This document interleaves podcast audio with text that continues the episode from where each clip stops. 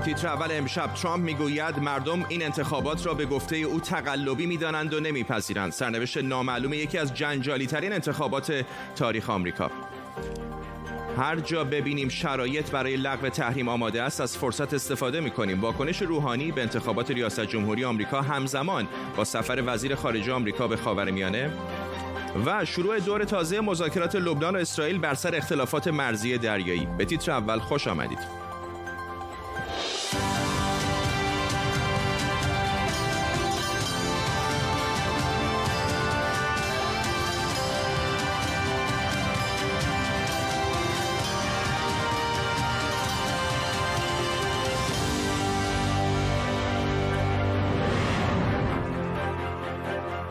سلام به شما. در حالی که دونالد ترامپ خودش رو همچنان پیروز انتخابات می‌دونه تیم بایدن آماده تصاحب قدرت دعواهای حقوقی در چندین ایالت در جریانند ولی در این مقطع احتمال تغییر شرایط به نفع ترامپ بسیار بعید به نظر میاد. هرچند هیچ چیز غیر ممکن نیست. شاید کلیشه به نظر بیاد ولی زمان همه چیز رو مشخص خواهد کرد. کمتر از یک ماه دیگه ایالت ها باید نتیجه نهایی رو اعلام کنند و دادگاه ها هم باید در این فرصت کوتاه احکامشون رو صادر کنند در طول برنامه گروهی از زبده ترین کارشناسان خبرنگاران ما رو همراهی می‌کنن. اول از همه بریم به واشنگتن دی سی همکارم. سمیرا قرایی از روبروی کاخ سفید با ماست با تازه ترین ها. سمیرا.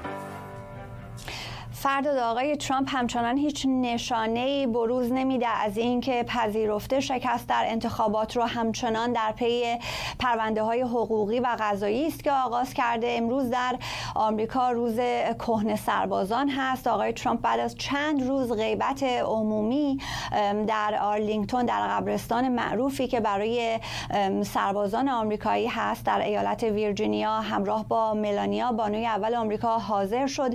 آقای بایدن هم برنامه داره برای این روز. البته در فیلادلفیا رو برگزار خواهد کرد. به نظر نمی‌رسه که آقای ترامپ تصمیم داشته باشه که به این راحتی بپذیره که آقای بایدن رئیس جمهور منتخب هست. همچنان پیگیر پرونده هاست. اما نکته مهم این است که در صحبت های آقای پومپو وزیر خارجه آمریکا هم روز گذشته مشاهده شد که ظاهرا دولت ترامپ تا روز 20 ژانویه همچنان خودش رو یک دولت و یک رئیس جمهور می‌دونه و قبول نداره که کس دیگری بخواد تصمیم گیری انجام بده. آقای پومپو روز گذشته اعلام کرد که تا آن زمان آمریکا یک رئیس جمهور و یک دولت خواهد داشت. فرداد ممنونم از تو سمیرا قرای خبرنگار ما در واشنگتن. خبری فوری داریم. لحظاتی پیش آژانس بین‌المللی انرژی اتمی گزارشی در مورد فعالیت‌های اتمی ایران منتشر کرده. در این گزارش آمده که ایران همچنان برخلاف توافق هسته‌ای داره عمل می‌کنه و بخشای کلیدی از این توافق از جمله حجم غنیسازی و میزان ذخایر اورانیومش فراتر از توافق هسته ای هست. همکارم احمد سمدی از برلین به ما پیوسته. احمد می‌دونم که این گزارش رو که لحظاتی پیش منتشر شده مطالعه کردی. نکات کلیدیش چیه؟ فرداد خب بر اساس اطلاعاتی که الان منتشر کرده به نکات خیلی کلیدی همونطور که تو گفتی اشاره شده. از جمله اینکه حتی در مرکز یک مرکز زیرزمینی که در نتنز هست هم در اونجا جمهوری اسلامی ایران از در واقع سانتریفیوژ های نسل جدید استفاده کرده و در حالی که طبق برجام باید از در این مرکز از سانتریفیوژ های همون IR یک نسل اول استفاده می‌کرده. و الان گزارش که منتشر شده علاوه بر اینکه حالا افزایش ذخایر غنیسازی شده اورانیوم داره. اعلام شده که ایران سه آبشار از سانتریفیوژ ها رو هم در این مرکز زیرزمینی که از نوع آی آر تو ام هستش. اونها رو هم نصب کرده. البته بر اساس این گزارش محرمانی که الان اومده بیرون هنوز بهش گاز هگزافلوراید بهش تزریق نکرده که بخواد اورانیوم رو غنی سازی بکنه. اما این آبشارها نصب شده و اونطور که گفته میشه در واقع این در بر اساس گزارش آژانس این که این نوع آبشارها رو در این نوع سانتریفیوژ ها رو اومدن و در این مرکز نصب کردن خلاف نقض برجام هست یا نقض توافقنامه هسته‌ای حساب میشه و خب حالا آژانس داره پیگیری می‌کنه که و باید منتظر باشیم که ببینیم گزارش های بعدی آژانس در این باره چه خواهد گفت. حالا فردا روز کاری خواهد بود و خب کارشناسان آژانس می‌تونن بیشتر اطلاعات بیشتری رو به ما بدن. ممنونم از تو احمد سمدی در برلین آلمان. برگردیم به موضوع انتخابات آمریکا که البته بی ربط هم نیست با همین بحث برجام و توافق هسته مدتی بعد از ریاست جمهوری ترامپ در اردیبهشت 1397 با امضای فرمان اجرایی خروج آمریکا از توافق هسته با ایران موسوم به برجام رو اعلام کرد. من امروز اعلام می کنم که آمریکا از توافق هسته‌ای با ایران خارج می شود. تقریبا دو سال پیش یعنی 14 آبان 1397 تحریم های آمریکا علیه حکومت ایران به عنوان فشار حداکثری شروع شد. دولت آمریکا می‌گفت این فشارها برای تغییر رفتار حکومت ایران و وادار کردنش برای اومدن پای میز مذاکره برای توافقی جدید شروع شده.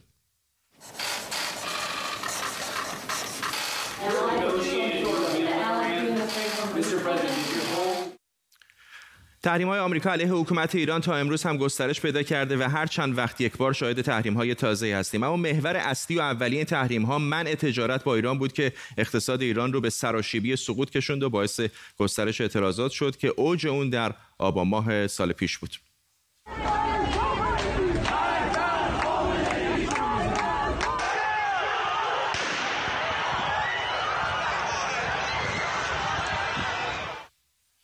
به این ترتیب دولت ایران از بخش مهمی از درآمدهای ناشی از صادرات به ویژه نفت محروم شد. در سال پیش درآمد نفتی ایران به کمتر از ده درصد سال قبلش رسید. امسال هم به نسبت سال قبل وضع بدتر بوده ولی روحانی امیدواره که دولت آینده آمریکا تحریم ها رو لغو کنه. البته ما هر کجا ببینیم که شرایط برای لغو تحریم آماده است از این فرصت استفاده خواهیم کرد. ما هدف ما اینه تحریم ظالمانه لغو بشه این یه دستبندی کلی از تحریم های آمریکا علیه حکومت ایران در قالب های مختلف اقتصادی، تجاری، سیاسی، نظامی، علمی، حقوق بشری که شامل تحریم خرید نفت، بانک ها، سپاه پاسداران، نهادهای حکومتی، شرکت های دولتی و خصوصی و بسیاری موارد دیگه میشه. جیسون بروتسکی مدیر سیاستگذاری اتحاد علیه ایران هسته‌ای درباره امکان بازگشت دولت بایدن به برجام به تیتر اول چنین گفت. به نظرم سه تا راهکار در برابر بایدن وجود داره. یکی اینکه خیلی زود به برجام برگردن در این صورت روحانی می‌تونه از زمان باقی موندهش حد اکثر استفاده رو بکنه. ولی این راهکار اینو در نظر نمی‌گیره که تصمیم گیرنده در مورد مذاکره با آمریکا خامنه ای نه روحانی. دوم اینکه به تدریج در برابر اقدامات مثبت ایران بخشی از تحریم ها را بردارن تا ایران به تعهدات برجامیش برگرده. و سومین رویکرد می‌تونه این باشه که آمریکا صبر کنه و ببینه با توجه به فشاری که تحریم ها روی حکومت ایران گذاشته چه کار دیگه ای میشه کرد تا به توافق بهتری منجر بشه؟ Um, سال گذشته حدود 1500 نفر در اعتراضات علیه رژیم کشته شدند. اگه دولت بایدن موضوع حقوق بشر را نادیده بگیره مردم ایران فکر می‌کنن که داره به رژیم پاداش میده. در نتیجه کم کردن تحریم ها پیام غلطی را به مردم ایران میده که علیه رهبری حکومت تظاهرات می‌کنند. بردیا گرشاسفی همکارم اینجا در استودیو با ماست. بردی برگردیم به موضوع اختلافات آقای ترامپ و تیم بایدن بر سر انتخابات ریاست جمهوری آمریکا. اگه بخوای یه گلچینی بکنی از دلایل اصلی که اونها معتقدن در انتخابات تقلب شده یا تخلف صورت گرفته چیا هستن؟ فرداد حول چهار محور دور می‌زنه اکثر اعتراضات. اولیش مشارکت بالای مردم در بعضی از ایالت های تعیین کننده است. این رو باید حواستون باشه که فقط بعضی از ایالت ها رو مد نظرشون هست. و دومی موضوع مسئله آرای به مراتب بیشتری که بایدن در همین ایالت ها نسبت به اوباما در سال 2012 آورده که این رو ناممکن می‌دونن. و عجیب در واقع.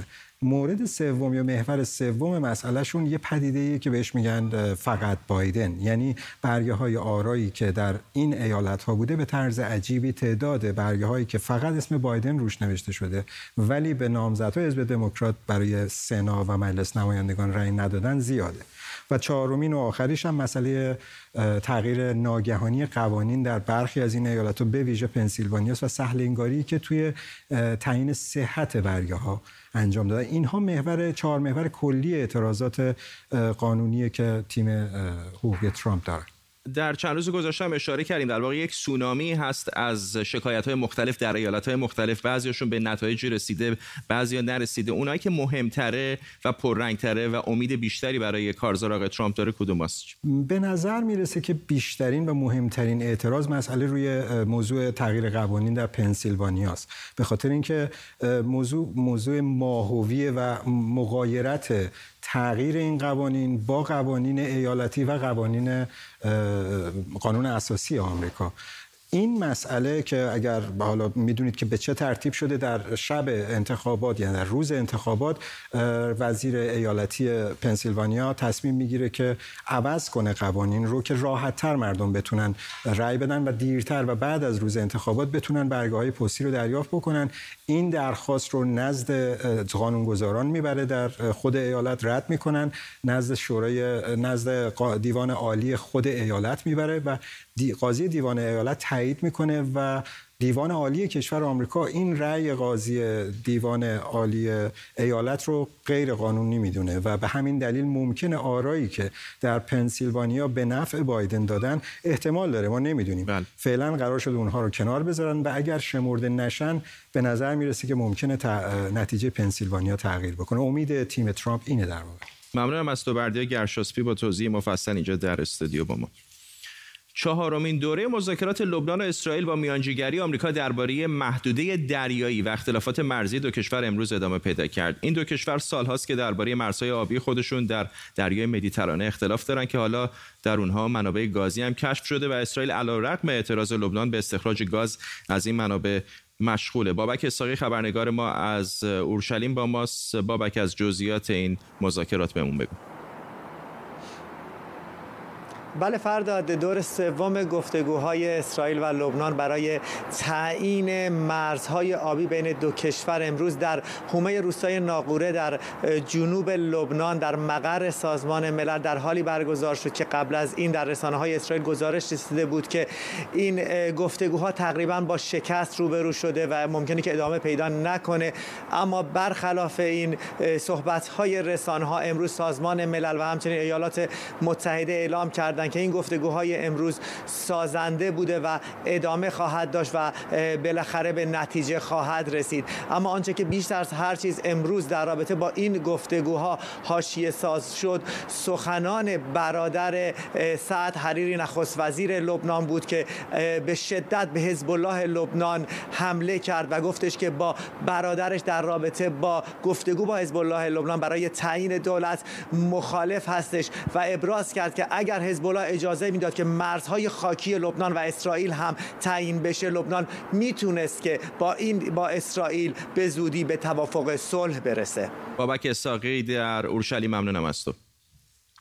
علی سعدزاده تحلیلگر مسائل خاورمیانه از فرانکفورت به ما پیوسته. آقای سعدزاده لبنانی ها مصر هستند که این مذاکرات صرفا و فقط در مورد اختلافات دریایی هست. اما شکی نیست که به هر حال وقتی دارن مذاکره می‌کنن گوشه چشمی هم دارن به اتفاقاتی که در این اواخر افتاده از جمله توافق صلح امارات متحده عربی و بحرین با اسرائیل.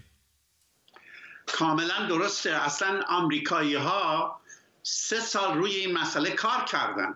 یعنی در حقیقت در موازات با همون کارهایی رو که انجام دادن که امارات و بحرین با اسرائیل نزدیک بشن در موازات همون کارها همین مسئله لبنان رو و این مذاکرات لبنان و اسرائیل رو پی گرفتن. این این دوتا برای آمریکایی ها این دوتا مسئله یعنی مسئله لبنان و اسرائیل و مسئله بحرین و امارات با اسرائیل در حقیقت یک برنامه بوده برای آمریکایی به همین علت هم شما الان خبرنگارتون گفت که آمریکایی ها موفقیت آمیز شمردن چون برای آمریکایی خیلی مهمه. امروز دیپلمات های آمریکایی هم توی این مذاکرات بین لبنان و اسرائیل حضور داشتن. آمریکا می‌خواد که لاقل تا الان اصطلاح دولت ترام می‌خواد که این ادامه پیدا کنه که لبنانی ها و اسرائیلی ها بر سر این منابع گازی که در دریای مدیترانه مشترک هست بین اسرائیل و لبنان به توافق برسن و شاید از طریق این توافق بشود به یک مسائل سیاسی بعدی هم رسید. به همین علت هست که ارزیابی طرفین هم متفاوته. لاقل در زبان. لبنانی ها میگن ما فقط مسئله گاز و مسئله مناطق مرزی برامون مهمه. اسرائیل اسرائیل هم سعی می‌کنه مسئله سمبولیک این داستان رو پایین بیاره. ولی آمریکایی ها و سازمان ملل سعی دارن که سطح به اصلاح اهمیت این مذاکرات رو بالا ببرن. من هم فکر می‌کنم که اگر موفق بشن سطحش بالا خواهد رفت و اسرائیل و لبنان وارد یک جریان دیگری میشن چون به هر حال بخشی حتی از نیروهای شیعی هم موافق این مذاکرات هستن به خصوص آقای نبی بری رئیس پارلمان لبنان. از فرانکفورت آلمان علی صدزاده تحلیلگر مسائل خاورمیانه ممنونم از شما. بعد از اعلام حمایت اخیر علی خامنه‌ای از دولت حسن روحانی در برابر انتقادات تند تعدادی از نمایندگان مجلس حالا حسین علی امیری معاون پارلمانی رئیس جمهوری اعلام کرده که دولت علیه تعدادی از این نمایندگان در مورد اظهاراتشون علیه حسن روحانی شکایت قضایی کرده. امیری گفته که نماینده ها می‌تونن در کلیه امور کشور اظهار نظر کنن اما انتقادات این نمایندگان مجلس رو مستاق اهانت نشر و افترا دونسته. احسان مهرابی روزنامه‌نگار از برلین آلمان. با مساق مهرابی مگه نمایندگان مجلس دست کم روی کاغذ نباید مسئولیت داشته باشن؟ شکایت دولت مشخص نیست که مربوط به چه مواردی هست اما ممکنه که بخشی از اون مربوط به اظهارات نمایندگانی باشه که مدعی شده بودن دولت بیش از 100 میلیارد تومان از بودجه کرونا را به یک دانشکده در دانشگاه شهید بهشتی اختصاص داده که در ازای اون هم اون دانشکده دختر حسن روحانی را به عضویت به هیئت علمی در بیاره. بخشی از شکایت ها ممکنه مربوط به اظهار نظر نمایندگانی باشه که به دولت حمله کرده بودن از جمله آقای زوننور که خواستار استیزاه و اعدام آقای روحانی شده بود یا برخی از دیگر نمایندگان از جمله اردشیر متحری که سخنانی را علیه آقای روحانی بیان کرده بودند. موضوع مسئولیت پارلمانی نمایندگان هم به حال اگرچه در قانون تصریح شده اما در هر دوره قوه قضاییه و دولت تفسیرهای مختلف خودشون رو داشتن و قوه قضاییه عملا این مسئولیت پارلمانی رو به رسمیت نمی‌شناسه و تعدادی از نمایندگان را تحت تعقیب قرار داده در دوره های مختلف. شاید بیش از 20 نماینده را. دولت هم به حال گهگاهی از نمایندگان مجلس شکایت کرده که خب اون هم با توجه به گرایش های سیاسی نمایندگان وضعیت متفاوتی را داره و الان به حال چون این نمایندگان اصولگرا هستن مشخص نیست که قوه قضاییه در این موضوع با دولت هم نظر باشه و بخواد اونها را تحت تعقیب قرار بده. اما به حال این نوع شکایت دولت یک نوع مانور سیاسی یا هشدار به دیگر نمایندگان هم می‌تونه باشه. ممنونم از شما احسان مهرابی خبرنگار از برلین آلمان بام درست یک روز بعد از اینکه شرکت فایزر از موثر بودن 90 درصدی واکسن کرونا ساخت خودش خبر داد روسیه اعلام کرده که موفق به ساخت واکسن کرونا شده که در 92 درصد موارد موثره. اسپوتنیک وی سومین واکسن ساخت روسیه است که بر روی 40 هزار داوطلب تست شده و پوتین هم گفته که تمام واکسن های ساخت روسیه موثرن. این در حالی که اتحادیه اروپا برای دریافت 300 میلیون دوز واکسن با شرکت فایزر و بایون‌تک به توافق رسیدند مصدق پارسا خبرنگار ما از مسکو با ماست با جزئیات بیشتر در مورد این واکسن روسی. مصدق. امروز آخرین مرحله آزمایش های بالینی واکسن اسپوتنیک وی که به همون مرحله آزمایش های بعد از ثبت واکسن هست انجام شد و بر اساس اطلاعاتی که بنیاد سرمایه گذاری مستقیم روسیه منتشر کرده در 92 درصد موارد موثریتش ثابت شده. گفته شده که 16 هزار تن از 40 هزار تنی که به صورت داوطلبانه در آزمایش این واکسن شرکت کرده بودند این واکسن را در دو دوز دریافت کردند و موثریتش به اثبات رسیده. همین موضوع سبب شد تا وزارت بهداشت و درمان روسیه شخص وزیر اعلام بکنه که حالا با ثابت شدن موثریت واکسن اسپوتنیک وی که نخستین واکسن ساخت روسیه است پروسه واکسیناسیون سراسری در کشور می‌تونه آغاز بشه و به نظر می‌رسه که روسیه آنچنانی که خود دولتش مدعی این توانایی رو داره تا شهروندان خودش را در برابر بیماری کووید 19 و گسترش ویروس کرونا با این واکسن مصون بسازه. ولادیمیر پوتین هم به سران کشورهای شانگهای گفت که به واکسن هایی که در کشورش ساخته میشه اطمینان کامل داره و اینها موثریت کامل را دارند بنیاد سرمایه گذاری مستقیم روسیه که حمایت از ساخت این واکسن را بر عهده داره گفته که تا کنون حدود یک میلیارد دوز این واکسن را سفارش گرفته روسیه اما روسیه در کنار دیگر کشورهایی که کمک می‌کنند در تولید واکسن اسپوتنیک وی در یک سال توانایی تولید 500 دوز 500 میلیون دوز را دارند. یعنی سفارش هایی که از بیش از 20 کشور دنیا گفته میشه برای روسیه آمده به خاطر خرید این واکسن در حقیقت دو برابر دوزهایی که این کشورها می‌تونن تولید بکنند روسیه همچنان گفته که آماده است و مدارکی که در مورد نتایج آزمایش های واکسن اسپوتنیک وی است با دیگر کشورها به اشتراک بگذاره و گفته که در کنار روسیه در چهار کشور دیگر هم پروسه آزمایش های بالانی پیش رفته مصدق پارسا در مسکو ممنونم از تو. شهرام کردستی استاد و مدیر گروه ایمنی شناسی سرطان دانشگاه کینگز کالج از لندن با ما. آقای کردستی اطلاعات زیادی به نظر نمیاد که در مورد این واکسن دست کم در دست عموم باشه. روسیه یک سری واکسنی رو مدعی هستش که تولید کرده. فایزر الان بحث واکسن جدیدش رو مطرح کرده. برای من کاربری که می‌خوام مصرف کننده نهایی این واکسن ها باشم چطوری چطوری می‌تونم اطلاعات پیدا بکنم که کدومشون امتره کدومشون موثرتره؟ ببینید همونطور که شما گفتید اطلاعات خیلی کمی ما داریم. اشکالی که در مورد واکسن ساخت روسیه هست اینه که از بیشتر واکسن ها اگر شما چک بکنید سازمان بهداشت جهانی وبسایتش رو نزدیک 47 نوع واکسن حداقل در فاز دو یا سه ترایال هستن و در دنیا داره تست میشه. واکسن فایزر یکی از اولین ها بود که نتایج اولیش رو چاپ کرد.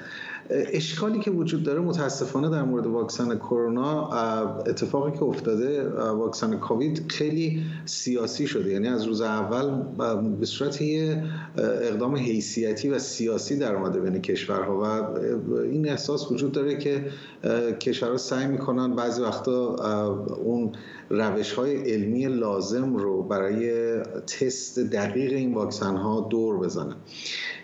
چه واکسن فایزر چه واکسن روسیه هنوز مقاله ای که باید به طور کامل اینها بررسی بشن به وسیله دانشمنده بیطرف و چاپ بشه در مقالات در مجلات معتبر پزشکی هنوز چاپ نشده. اما اطلاعاتی که ما از واکسن فایزر داریم بسیار بیشتر و با detail بیشتری هست با جزئیات بیشتری هست و اعتماد بیشتری میشه بهش کرد. در مورد واکسن روسیه فعلا اطلاعات به اندازه کافی نداریم. باید منتظر موند اینها بررسی بشه اطلاعاتش. آیا واقعا اون قدم هایی رو که سازمان بهداشت جهانی توصیه می‌کنه برای هر گونه واکسن یا هر گونه دارویی که وارد بشه بازار مصرف اینها رعایت کردن یا خیر اینها سوالاتی هست که ما جوابش رو هنوز نمی‌تونیم به گمانم یک دغدغه هم برای شرکت های تولید دارو این هستش که به حال این بحث الان وجود داره که آیا این واکسن اگر تولید بشه در نهایت آیا بعد جنریک باشه همه دنیا بتونن ازش استفاده کنن یا بعد تجاری باشه و این شرکت ها بتونن ازش سود ببرن. فکر نمی‌کنید شاید بخشی از این کمبود اطلاعات به خاطر نگرانی است که شرکت ها فکر می‌کنن اگر اطلاعات بیشتری منتشر بکنن ممکنه دیگران هم کپی بکنن در واقع؟ تا حدی ممکنه این باشه در مورد واکسن روسیه متاسفانه گفتم اطلاعات کافی وجود نداره اما یه مشکل دیگه هم که هست بحثای مطرحه که ممکنه این از طریق حک کردن اطلاعات سایر شرکت ها اصلا به دست اومده باشه. اما این روش ها روش های خیلی پیچیده ای به اون شکل نیستن. اینا چیزایی هستن که مثلا در مورد درمان سرطان سالها هست که ما داریم استفاده می‌کنیم و اینها روش های شناخته شده هستن. استفاده در این گونه برای این جور واکسن و برای یک بیماری عفونی هست که خیلی جدیده. بنابراین جنبه های, تکنیک، جنبه های تکنیکی اون یه مسئله است و البته خب مسائل تجاری هم مطرحه. ممنونم از شما. شهرام کردستی استاد و مدیر گروه ایمنی شناسی سرطان دانشگاه کینگز کالج از لندن با ما. خب می‌رسیم به پایان تیتر اول امشب. چهار ماه و یک هفته است که مهمان شما بودیم. از اینکه هر شب نیم ساعت از وقت گرانبهاتون رو به ما می‌دید از استقبالی که کردید از پیام هایی که میفرستید و البته از انتقاداتتون بی نهایت ممنونم. همطور که در روز اول برنامه قول دادیم قصد ما اینجا این نیستش که با ترفن نظر خودمون رو به اسم خبر به شما بفروشیم. البته که بی اشکال نیستیم فقط می‌تونیم سعی کنیم که اشکالاتمون رو کم کنیم. الان انتخابات آمریکا بحث داغیه و می‌دونم که خیلی هاتون طرفدار یا مخالف ترامپ هستید. می‌دونم که آقای ترامپ چهره جنجالیه و می‌دونم که بیشتر رسانه ها روابط خوبی باش ندارن. خودش هم همینطوره. اما باور کنید برای من واقعا هیچ فرقی نمی‌کنه که کدومشون در قدرت باشن. امروز انتخابات آمریکاست فردا می‌تونه یک موضوع دیگه باشه. ولی اینو بهتون قول میدم مثل همیشه تنها چیزی که برای ما مهمه اینجا اطلاع رسانی و حقیقته. اینا رو گفتم چون تیم تیتر اول برای دو هفته ای به مرخصی میره. هشتم آذر با انرژی بیشتر و موضوعات داختر برمیگردیم. تا موقع بدرود.